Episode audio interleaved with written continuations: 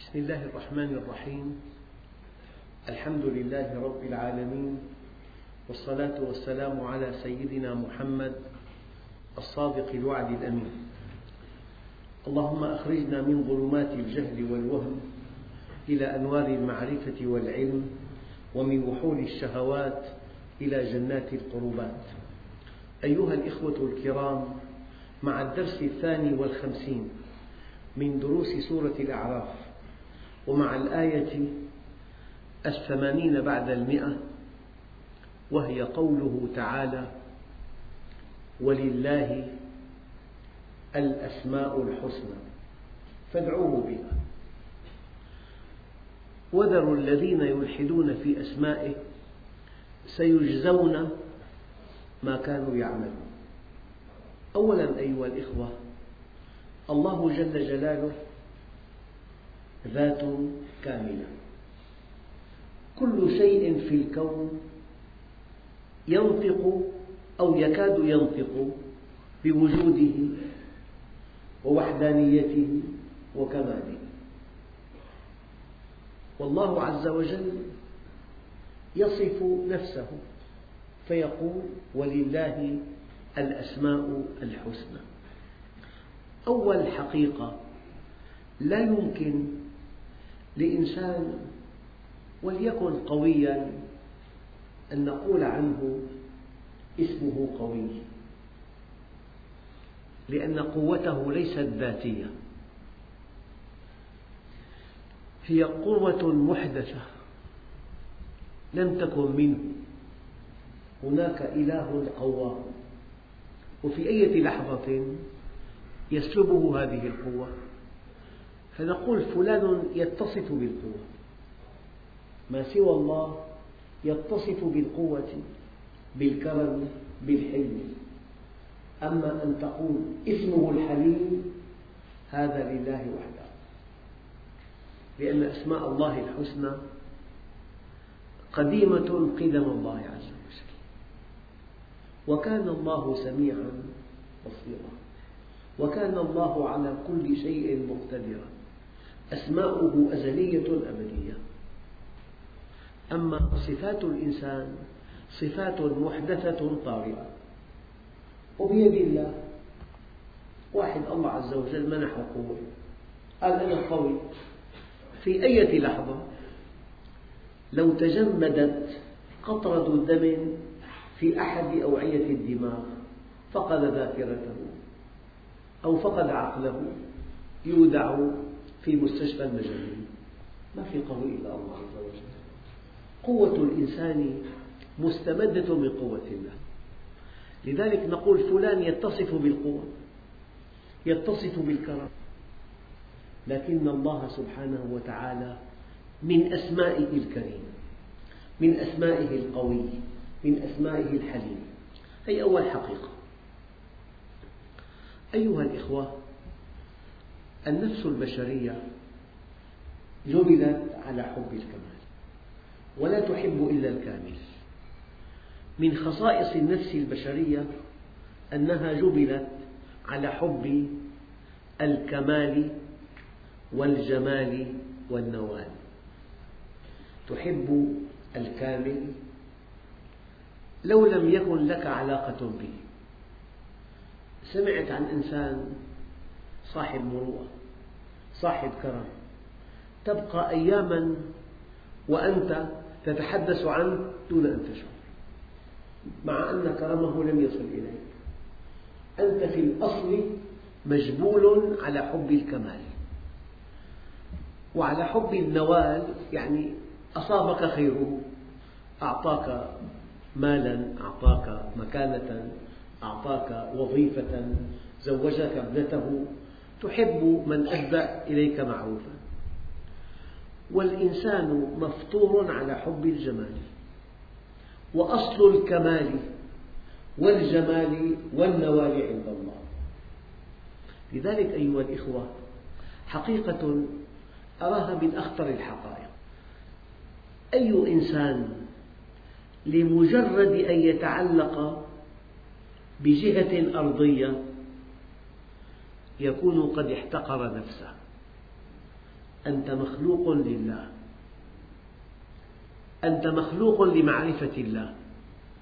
فحينما تتجه إلى إنسان كائنا من كان طبعا عدا النبي لأن محبة النبي في الأصل محبة لله. النبي عليه الصلاة والسلام يقول لو كنت متخذا من العباد خليلا لكان أبو بكر خليلي ولكن أخ وصاحب في الله. لذلك أنت حينما تتجه إلى مخلوق وقعت في خطأ كبير لأنك مخلوق لله عز وجل. خلقت لك ما في الكون من أجلك فلا تتعب وخلقتك من أجلي فلا تلعب. فبحقي عليك لا تتشاغل بما ضمنته لك عما افترضته عليك. لي عليك فريضة ولك علي رزق. فإذا خالفتني في فريضتي لم أخالفك في رزقك. وعزتي وجلالي إن لم ترضى بما قسمته لك فلأسلطن عليك الدنيا. ترقض فيها رقض الوحش في البرية ثم لا ينالك منها إلا ما قسمته لك ولا أبالي. وكنت عندي مذموما. أنت تريد وأنا أريد. فإذا سلمت لي فيما أريد كفيتك ما تريد. وإن لم تسلم لي فيما أريد أتعبتك فيما تريد. ثم لا يكون إلا ما أريد. ما من مخلوق يعتصب بمخلوق دوني؟ أعرف ذلك من نيته إلا جعلت الأرض هويا تحت قدميه وقطعت أسباب السماء بين يديه وما من مخلوق يعتصم بي من دون خلقي أعرف ذلك من نيته. فتكيده أهل السماوات والأرض إلا جعلت له من بين ذلك مخرجا. إذا كان الله معك فمن عليك وإذا كان الله عليك فمن معك. ويا رب ماذا فقد من وجدك؟ وماذا وجد من فقدك؟ فليتك تحلو والحياة مريرة وليتك ترضى والأنام غضاب وليت الذي بيني وبينك عامر وبيني وبين العالمين خراب. إذا صح منك الوصل فالكل هين وكل الذي فوق التراب تراب. إن عرفت الله عرفت كل شيء. وإن فاتتك معرفة الله فاتك كل شيء. والله جل جلاله أحب إليك من كل شيء. لذلك ورد في بعض الآثار يا داود لو يعلم المعرضون انتظاري لهم وشوقي إلى ترك معاصيهم. لتقطعت أوصالهم من حبي ولماتوا شوقا إليه. هذه إرادتي في المعرضين فكيف بالمقبلين؟ يا رب قلت لسيدنا موسى اذهبا إلى فرعون فرعون الطاغية الذي قال أنا ربكم الأعلى والذي قال ما علمت لكم من إله غيري.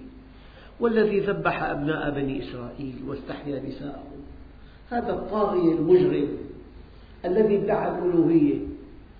تقول يا رب لنبيك الكريم موسى عليه الصلاة والسلام اذهبا إلى فرعون إنه طغى. فقول له قولا لينا قولا لينا لعله يتذكر أو يخشى. فقال بعض العارفين يناجي رب العالمين إذا كانت رحمتك بمن قال أنا ربكم الأعلى فكيف رحمتك بمن قال سبحان ربي الأعلى؟ وإذا كانت رحمتك بمن قال ما علمت لكم من إله غيري فكيف رحمتك بمن قال لا إله إلا الله؟ أيها الإخوة ولله الأسماء الحسنى. أن تحب الله شيء أساسي في الدين. أن تحب الله لأن الله سبحانه وتعالى قال عن المؤمنين يحبهم ويحبونه. والعبادة طاعة طوعية ممزوجة بمحبة قلبية. أساسها معرفة يقينية تفضي إلى سعادة أبدية. فما عبد الله من أطاعه ولم يحبه وما عبد الله من أحبه ولم يطعه. تعصي الإله وأنت تظهر حبه ذاك لعمري في المقال شنيع. لو كان حبك صادقا لأطعته إن المحب لمن يحب يطيع. الله عز وجل ذات كاملة أسماؤه حسنى صفاته فضلة من أعجب العجب أن تعرفه ثم لا تحبه. ومن أعجب العجب أن تحبه ثم لا تطيعه. فأي إنسان لا يطيع الله عز وجل يجب أن يعلم علم اليقين أن هناك نقصا في معرفته حملته على هذه المعصية. فلذلك الله عز وجل يقول ولله الأسماء الحسنى. يعني الحسنى مؤنث الأحسن الأحسن هذا الموقف الأحسن. وهذه الصفة الحسنى. فالحسنى مؤنث أحسن. والأحسن اسم تفضيل. لغتنا العربية فيها مشتقات فيها فعل ماضي فعل مضارع. أحسن فعل ماضي. يحسن فعل مضارع. أحسن فعل أمر. محسن اسم فاعل. محسنون جمع في اسم فاعل. محسن إليه. اسم مفعول. اسم مكان. اسم زمان. اسم آلة. صفة مشبهة باسم الفاعل. اسم تفضيل. الحسنى. اسم تفضيل. أسماء الله حسنى. يعني بأعلى درجة. كمال مطلق. لو أن قاضيا حكم ألف حكم في حياته القضائية وفي هناك أربعة أحكام ليست عادلة هو عند الناس عادل لأن الأحكام على بني البشر في الأعم لا ولكن الإله مطلق. فلو أن عصفورا في كونه من آدم إلى يوم القيامة. ظلم. هذا يتناقض مع اسم الله العدل العدل المطلق. الله عز وجل أسماؤه حسنى وصفاته فضلى. لذلك أيها الإخوة لا بد من التنويه إلى أن الإسلام يمكن أن يكون كالمثلث مقسم إلى أربعة أقسام. القسم الأعلى العقيدة. وأخطر شيء في الإسلام العقيدة. فإن صحت صح العمل. وإن فسدت فسد العمل. وما من شيء تعتقده إلا وله انعكاس على سلوكك. فلذلك إن اعتقدت خطأ فهناك سلوك خطأ. ولو أن الاعتقاد لا علاقة له بالسلوك نقول لك اعتقد ما شئت. ولكن لأن كل عقيدة لها منعكس في السلوك. فمن صحت عقيدته صح عمله. ومن صح عمله سلم وسعد في الدنيا والآخرة. أخطر في العقيدة. العقيدة أن تؤمن بالله. وملائكته وكتبه ورسله واليوم الآخر وبقضائه وقدره هي أركان الإيمان. أن تؤمن بالله موجودا واحدا كاملا. أن تؤمن بأسمائه الحسنى وصفاته الفضلى. فالعقيدة إيمان بالله بالملائكة بالكتاب بالأنبياء بالقضاء والقدر باليوم الآخر. أهم شيء في العقيدة الإيمان بالله. وأهم شيء في الإيمان بالله الإيمان بأسمائه الحسنى وصفاته الفضلى هذا أهم باب في الدين. أن تعرف الله. ابن آدم اطلبني تجدني. فإذا وجدتني وجدت كل شيء. إن عرفتني عرفت كل شيء. الله عز وجل يقول ولله الأسماء الحسنى. فادعوه بها. يعني للتقريب. شاب طالب علم. وجد فتاة دينة صالحة من أسرة صالحة مناسبة جدا له. له دخل. معقول لكن يحتاج إلى بيت. والبيت مشكلة كبيرة. وعدم وجود البيت قد يحول بينه وبين الزواج منها. بلغوا أن هناك محسن كبير عنده بيت مناسب جدا خصصه لطالب علم وهو طالب علم. لما جاءته هذه المعلومة ماذا فعل؟ طلب عنوانه.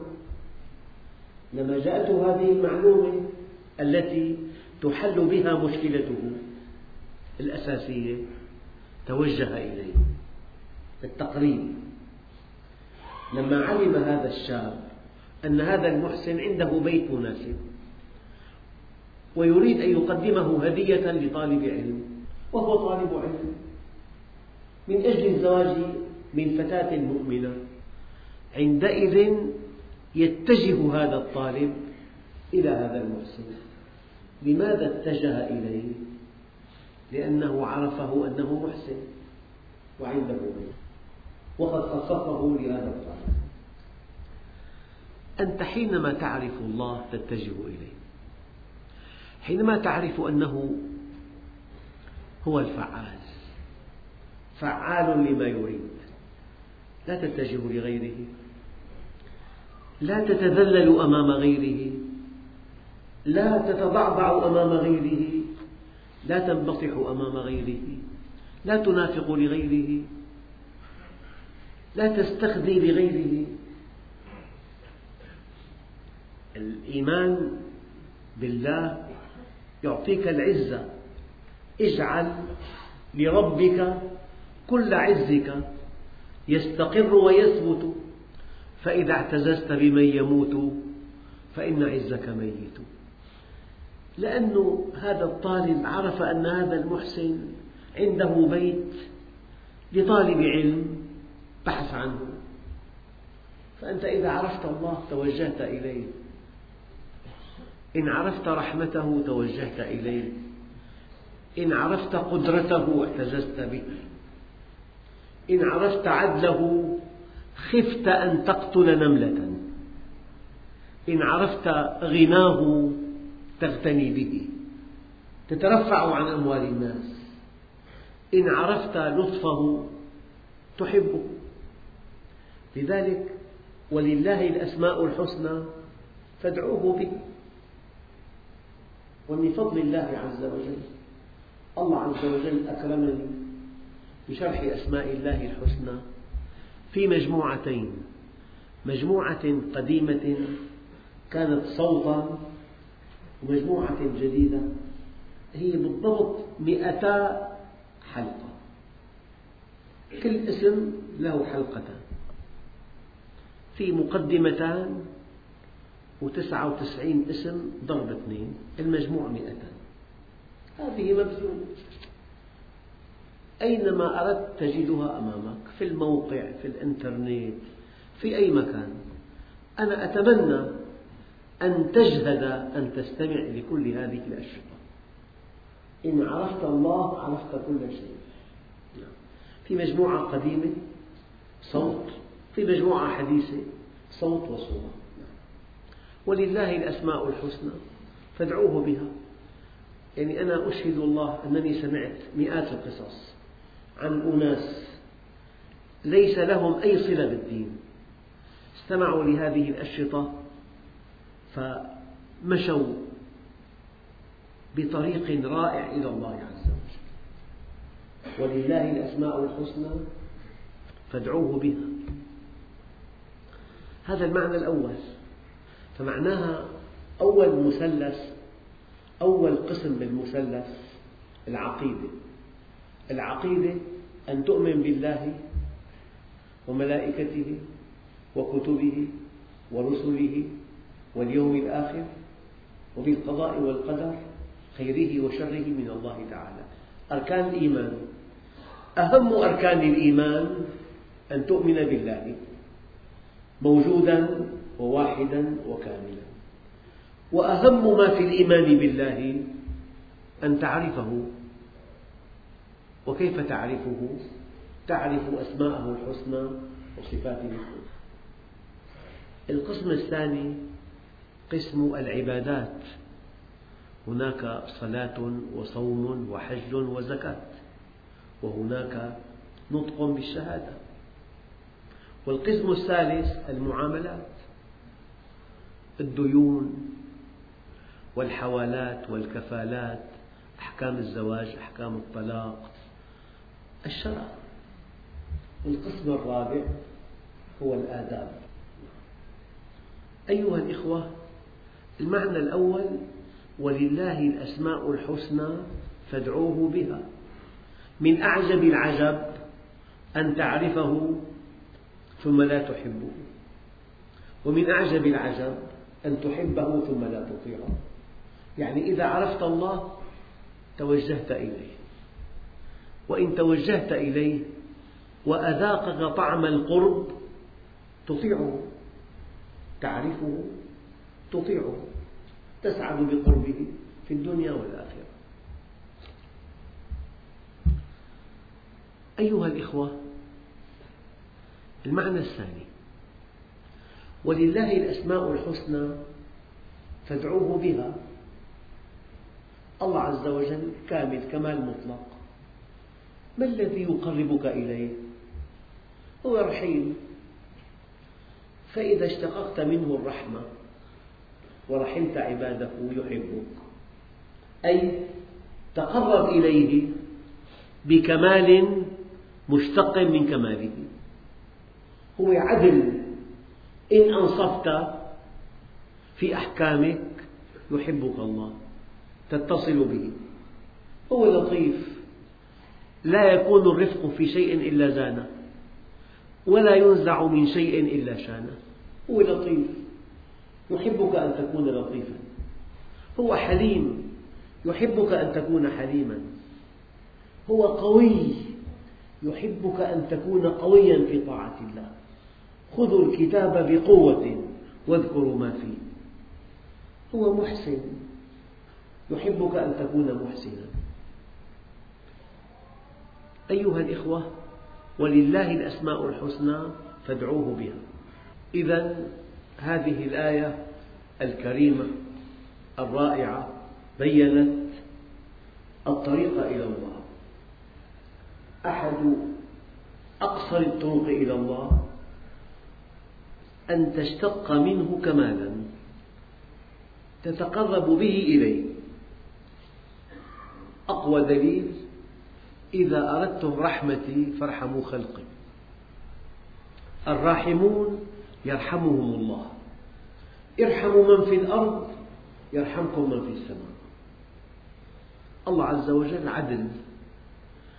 بعدلك بين أولادك تتقرب إلى الله. بعدلك بين بناتك تتقرب إلى الله. بأداء الحقوق كاملة تتقرب إلى الله. بعدم حرمان البنات من أموالك تتقرب إلى الله. بإنصافك بين موظفيك تتقرب إلى الله. بإنصافك مع أصدقائك تتقرب إلى الله. كلام دقيق. من أشد الوسائل فعالية في الوصول إلى الله أن تتقرب إليه بكمال مشتق من كماله الله عز وجل غني. فحينما يراك مستغنيا عن الناس عزيز النفس لا تبذل ماء وجهك لبني البشر يغنيك الله عز وجل. الله عز وجل يحب المتوكلين فإذا توكلت عليه قربك منه. الله عز وجل صبور هو يصبر على عباده فإذا صبرت على أولادك أو على من حولك أو على من هم دونك يحبك الله عز وجل. أول حقيقة من أجل أن تتجه إليه ينبغي أن تعرفه. من أجل أن ترى أن معرفته شيء ثمين جدا لا يقدر بثمن ينبغي أن تعرفه.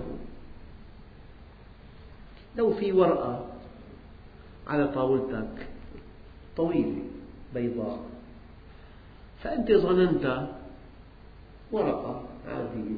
كتبت عليها بعض العمليات الحسابية ثم مزقتها ووضعتها في سلة المهملات ثم اكتشفت أنها شيك بمئة مليون. وحينما مزقته ضاعت عليك هذه الغنيمة. بماذا تشعر؟ يعني الذين اشتروا بآيات الله ثمنا قليلا. إن عرفته قدمت له كل حياتك وكل مالك وكل وقتك وكل خبرتك. إن عرفته لم تجد شيئا في الدنيا أعظم من أن تتصل به. المشكلة أن تعرفه. وطريق معرفته أن تعرف أسماءه الحسنى وصفاته الفضلى إن عرفت أسماءه الحسنى وصفاته الفضلى توجهت إليه واستغنيت به عن الخلق. من عرف الله زهد فيما سواه. من عرف الله ما تعلق بإنسان بل يتعلق بالواحد الديان. من عرف الله لا يعبأ بالخلق لطيف مؤدب لكن لا يعبأ بهم. يعني صحابي رأته يحبها وتحبه لكنها طالبته بما لا يستطيع. فلما ألحت عليه قال اعلمي أيتها المرأة أن في الجنة من الحور العين ما لو أطلت إحداهن على الأرض لغلب نور وجهها ضوء الشمس والقمر فلأن أضحي بك من أجلهن أهون من أن أضحي بهن من أجلك الذي عرف الله لو وضعت له الملايين المملينة على أن يعصيه. مستحيل. والله يا عم لو وضعوا الشمس في يميني والقمر في شمالي على أن أترك هذا الأمر ما تركته حتى يظهره الله أو أهلك دونه. يعني سيدنا الصديق يطالبه سيدنا خالد بمدد. خمسين ألف مقاتل. أرسل له واحد لكنه يعرف الله. قعقاع بن عمرو لما وصل قال له أين المدد؟ قال له أنا. واحد قال له واحد. معه كتاب. يا خالد والذي بعث محمدا بالحق إن جيشا فيه القعقاع لا يوزن. نحن مليار وخمسمائة مليون. مليار وخمسمائة مليون ربع سكان الأرض. أفقر الشعوب نحن لا نملك شيء. ليس لنا أن نصل إلى حقنا. لا وزن لنا. في الطرف الآخر علينا ألف سبيل وسبيل. لأننا ما عرفنا الله. عرفنا أركان الإسلام. في جوامع في صلوات لكن ما في استقامة. ما في إنسان وقاف عند حدود الله. المؤمن بيركل ملايين بقدمه إن كان فيها شبهة. يعني في قصص لا تعد ولا تحصى عن تقصير الناس. لا تكفي الصلاة وحدها حينما تغش المسلمين تلغي كل عباداتك. هل تعلم ذلك؟ حينما تأخذ ما ليس لك تلغي كل عباداتك. ترك دالق من حرام خير من ثمانين حجة بعد الإسلام. حينما تأخذ ما ليس لك حينما تحرم بناتك من الإرث إن الرجل ليعبد الله ستين عاما ثم يضر في الوصية فتجب له النار. يصلوا الناس. لكن هذا المال للذكور لأنه حينما ينفذ أمر الله في أحكام الميراث ويعطي البنات هذا المال يصل إلى الأصهار جريمة تجب له النار. بنص الحديث الشريف كل صلاته بعمره ذهبت أدراج الرياح. صلاته وصيامه وحجه والله معظم الناس هكذا يحرمون البنات. والبنت يمكن أغلى شيء على أبوها. البنت غالية كثير. بس لا أحد يعرف قيمة هذا الشرع العظيم. حينما تغش المسلمين أنت لا تعرف الله. أبدا. حينما تأخذ ما ليس لك أنت لا تعرف الله. حينما تظلم زوجتك أنت لا تعرف الله. ممكن تأخذ شهادة عليا وتكون طليق اللسان ومتكلم معك أدلة وبراهين. أما حينما تنتهك حرمات الله أنت لا تعرفه. حينما تأخذ ما ليس لك أنت لا تعرفه. السيدة عائشة قالت مرة قولوا لفلان إنه أبطل جهاده مع رسول الله. يقول لك واحد انصحني تعطيك بضاعة كاسبة أي أجمل شيء. أنت خنت الأمانة. يعني القصص التي أعرفها عن أخطاء المسلمين في بيعهم وشرائهم في غشهم لبعض المواد. والله لا تعد ولا تحصى. والله هناك من يضع في المواد الغذائية مواد مسرطنة يتغير لونها بارتفع سعرها مسرطنة هناك من يرش بعض المواد بمادة مهربة ممنوع استخدامها في هذا البلد وأي صيدلية بتبيع المادة هي تغلق. يأتي بها تهريب يرش بها بعض الفواكه حتى لا تأكلها العصافير. أما هي مادة مسرطنة ومادة جهازية تدخل في داخل الفاكهة من أجل أن يزداد ربحك تؤذي المسلمين. المعلبات مسموح بمادة اسمها بنزوات الصوديوم 3% يحطوا 10% ضمان لسلامة الغذاء بس مادة مسرطنة هذا الذي يؤذي المسلمين لا يعرف الله أبدا. أقول لكم مرة ثانية ألغى صلاته وصيامه وحجه وزكاته. أن تعرف الله أن تعرف الله يأتي على القاضي العدل يوم القيامة. ساعة أن قاضي العدل يتمنى فيها أن لو لم يقض بين اثنين في تمرة. علامة معرفتك بالله الاستقامة على أمره. وهذا الدين العظيم لن تقطف منه شيئا إلا إذا استقمت على أمر الله. ولله الأسماء الحسنى فادعوه بها. أول معنى إن عرفته أقبلت عليه. إن عرفت رحمته عدله غناه قدرته لطفه قوته بطشه أحيانا. إن عرفت أسماءه الحسنى أقبلت عليه. ولله الأسماء الحسنى فادعوه يعني اتجهوا إليه اطلبوا منه بها أي بعد معرفتكم به. معنى الثاني إنكم إن أردتم التقرب إليه تقربوا إليه بكمال مشتق من كماله. الله رحيم. يرحم يرحم هذا الإنسان. ارحم هذه الدابة ارحم هذا الموظف الذي عندك. قال لي مرة واحد قال لي عندي شاب فهيم كثير وفلهوي لكن طلب مني ساعة يغادر المحل قبل ساعة حتى يلتحق بمدرسة داخلية يأخذ كفاءة. قال لي ما وافقت له. هذا إذا تعلم بخسره. خليه هيك. هذا واضع لابنه مليون ليرة دروس خاصة ليصير طبيب. مال اليتيم خليه جاهل. أنا والله بحسب ما أفهم ألغى كل عباداته. ألغى كل عباداته. يا أخوان بالدين ما في مزح إطلاقا. بالدين الله كبير. وكل عباده إياك ثم إياك ثم إياك أن تظلم نملة نملة دخلت امرأة النار في هرة حبستها.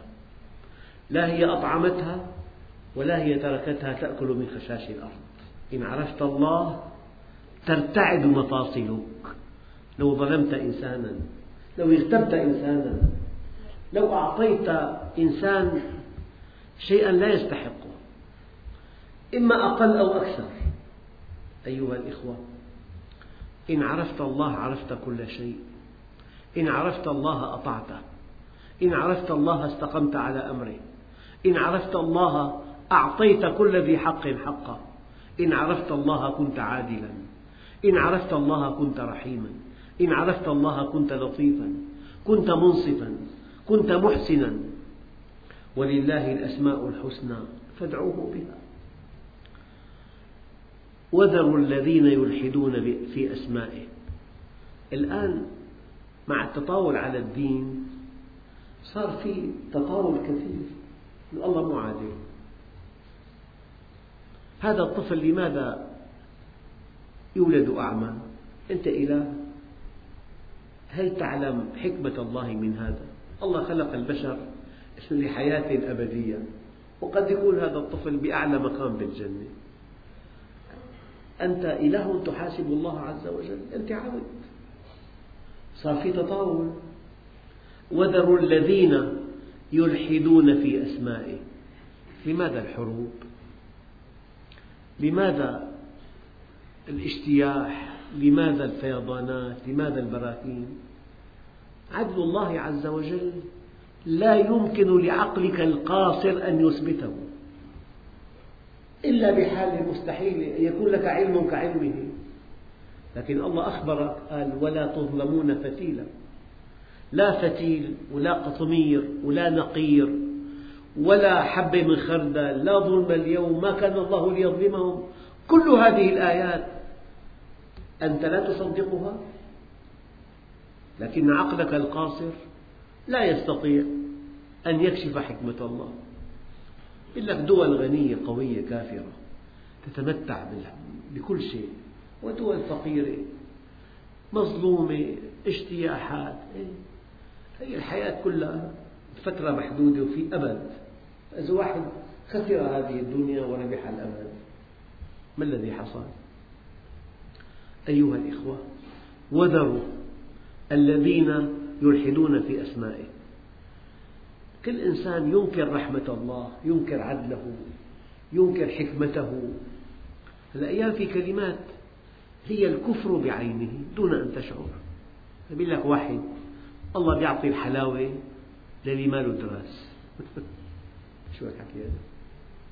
أنت بهذا تنفي حكمة الله أنت حينما تعظم الله تعظم أفعاله تحسن الظن به تعتقد بكماله بحكمته تعتقد أنه ليس في الإمكان أبدع مما كان تعتقد أنه يوم القيامة حينما يكشف لعباده عن حكمه من وراء أفعاله تذوب نفسك محبة له. أنت قاصر. يعني أقول هذا الكلام وقد قلته كثيرا. أنا ماشي في الطريق واحد خرج من محل تجاري قال لي أنت تخطب؟ قلت نعم. قال لي هذا الإنسان جاء إلى محله التجاري في سوق مدحت باشا وسمع إطلاق رصاص مد رأسه فجاءت رصاصة استقرت في عموده الفقري فشل فورا. قال لي شو ذنبه؟ يعني إذا واحد فتح محله تجاري يكون مجرم؟ لا كأنه يعترض على الله عز وجل. وذروا الذين يلحدون في أسمائه. أنا قلت لا أعلم. أنا أعلم أن الله عادل رحيم والله بعد عشرين يوم أحد إخواننا الكرام حدثني قصة عربية. قال لي فوقنا في جار. مغتصب بيت لأولاد إخوته الأيتام. والاغتصاب مضى عليه من سنوات. هم يلحون في طلب البيت. بيتهم هو متمسك به. لا يعطيهم إياه. فلما يئسوا احتكموا إلى أحد علماء دمشق الشيخ حسين الخطاب رحمه الله كان شيخ قراء الشام. فاستدعى. وحاول يقنعه يعطي أولاد أخوه البيت. فكان وقح قال له لن أعطيهم البيت هذا الحق قال لهم الشيخ حسين يا أبني هذا عمكم لا تشتكوا عليه للقضاء. اشكوه إلى الله. هالكلام الساعة تسعة مساء. هو نفسه الساعة تسعة صباحا سمع إطلاق رصاص مدرسة. جاءت رصاصة شل فورا أنا ما كنت أعلم ما القصة قال لي واحد جاء لمحله التجاري يفتح محله التجاري وما عمل شيء. سمع إطلاق رصاص مدرسه انشل. حرجني. والله.